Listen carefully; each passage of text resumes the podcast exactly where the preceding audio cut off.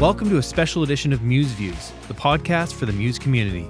Muse is 40 years old, and we celebrate by visiting with those members who have participated and led the organization over the years. Enjoy these memories. Welcome to the podcast. I'm your host, TJ Temple. Thank you for joining us today. Today, I'm pleased to welcome a guest that is helping us celebrate 40 years of Muse. Join us as we talk to Barbara Carroll and learn about her experiences with Muse. Barbara, welcome to the podcast. Thank you very much. So, tell us a little bit about yourself and how you first became involved with Muse. Well, it, it goes back a little bit further than Muse. I just wanted to uh, give you some details of my background and then talk a little bit about Muse, if that's okay. That'd be great. Yes, uh, I am a 1965 RN hospital trained grad from Chatham, Ontario, Canada. Uh, I've had a long career, frontline critical care, over 24 years, and I've worked in 13 hospitals across Canada. And in 1977, I moved to Kelowna, British Columbia, and was employed in the intensive care coronary care unit. And the hospital is now 511 beds, and it's a regional hospital. In 89, I was hired into the Hospital Information Systems Department to train and support and to implement order entry plus all the clinical modules. That was 34 years ago. in 1993, I was working in HIS and I was moved into the community to the health unit to implement a Meditech patient information sharing with home care, continuing care, mental health, public health, and child and youth. And our telco, BC Tel, put in fiber optic cables from the hospital to their building to allow for all the printing and, and information sharing. Now, that mm-hmm. was really early days working with the community outside of the hospital walls. And I did present to the Muse conference about that project. And most were absolutely amazed we were doing it in those days. I retired 24 years ago in 98 and then was talked back into coming back to do a project with Meditech and JJ Wild in mm-hmm. Red Deer, Alberta, because they were looking to put in a province wide solution to information management. And we wrote a final report regarding that. I was working for Dr. Dwayne Zelm, and he was the one that talked me back into that, that work. Uh, Dwayne was a very early adapter of Meditech and a very strong admirer of Neil Pappalardo, Meditech's founder, um, from 1968. Dwayne said our role was to provide health care and Meditech would write the computer code.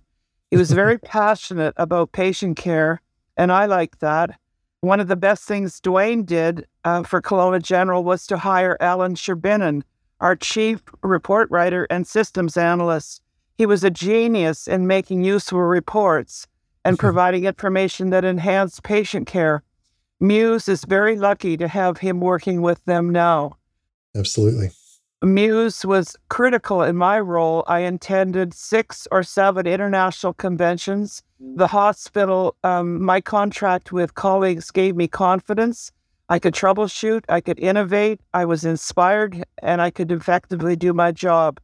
I knew we would be successful. I knew the software would work in a clinical world, and Muse worked best with Meditech staff supporting user groups.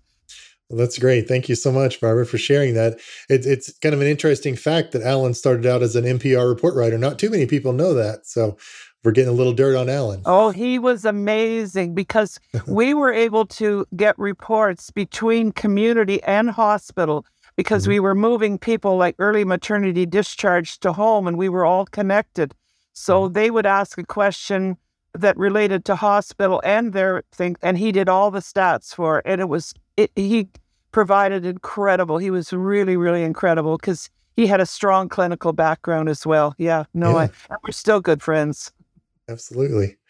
Well, do you have any uh, key memories from any of those international conferences that you attended that you'd want to share with the group?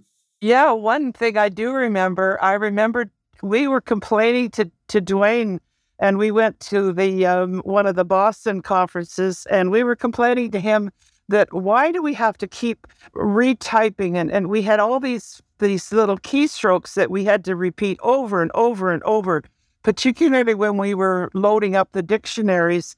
And he had one of our little techies write a software program.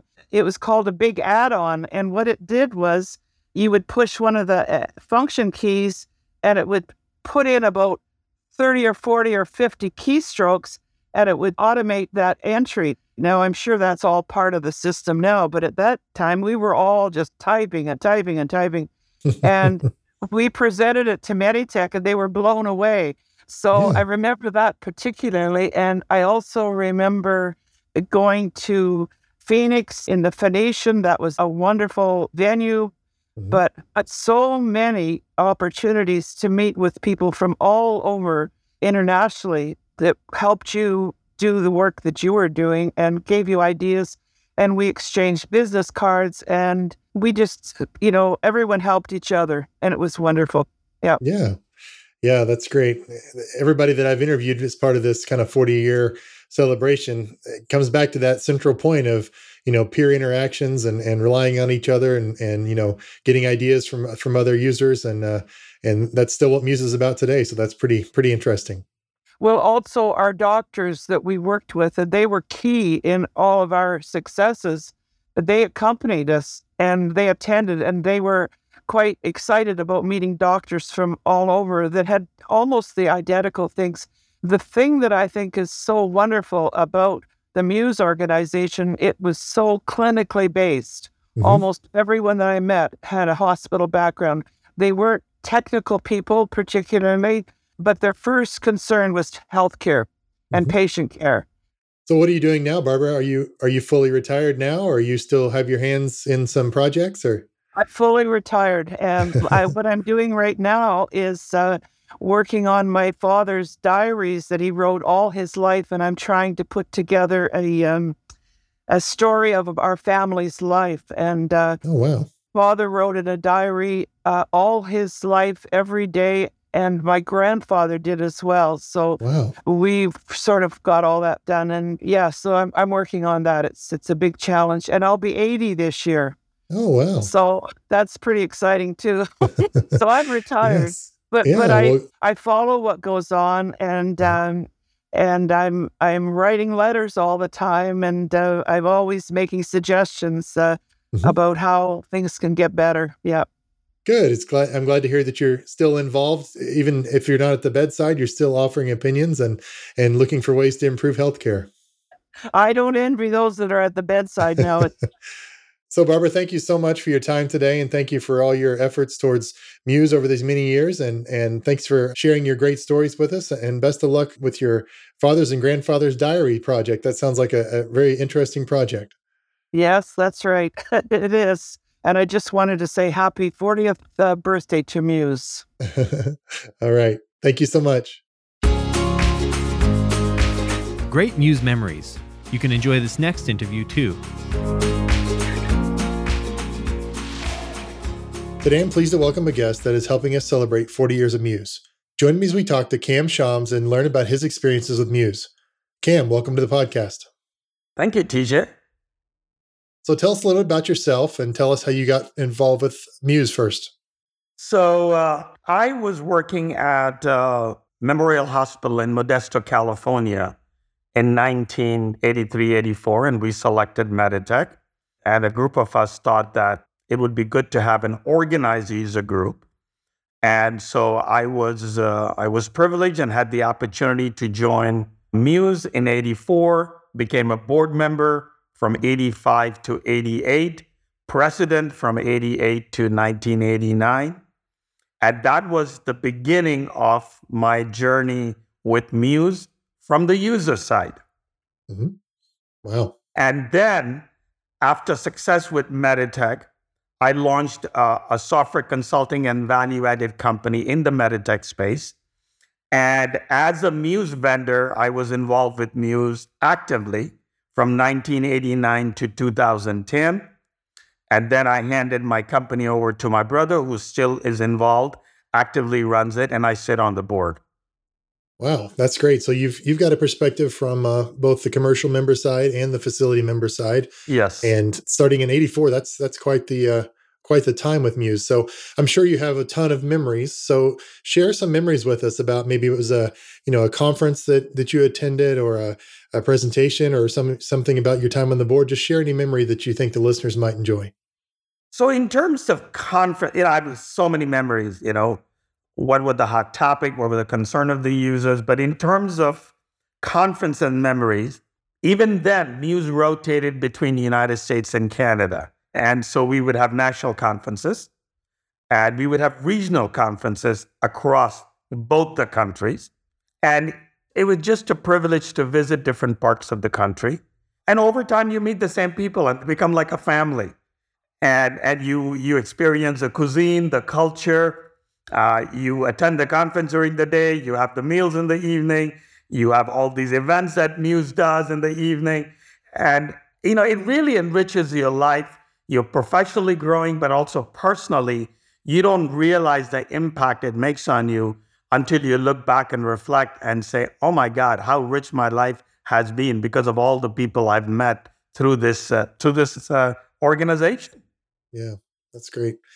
Yeah, if it, you know, the the core value there is is that networking and peer interaction, and that's that's that's lasted forever. So, and it continues today. So that's great to hear. Yes. So you, said that you had given your company over to your brother. Um, are you retired now, or what are you doing with your time? So as I step back, I wanted to give back. I wanted to give to society. You know, life has been good. So I started a Shams Family Foundation under the Dallas Foundation, which is a charitable organization. And initially, we focused on teaching English language in poor parts of the world. And then in the last about eight years, I've been fortunate enough to do tie-ups and and uh, and MOUs with universities in in the U.S. and in Europe and as we speak currently, we have 82 students studying bachelor's, master's, or PhD, half of them mm-hmm. in computer science at North Macedonian University in North Macedonia in Europe. So, so the goal is to give back. So that's one major thing I do. The second thing I did was uh, about 15 years ago, I got involved with mentoring, and that led me into as a startup thing came. I help people launch their own businesses, their startup. I work with Dallas Entrepreneur Center. I am also actively involved in Europe. So I have a home in Europe. So I work with Startup Lisboa, Startup Portugal. So that's basically I do. Uh, is I want I want more entrepreneurs. I want more, you know, job creators besides job seekers. I think the new world needs that. And so those are the two things I do. Wow.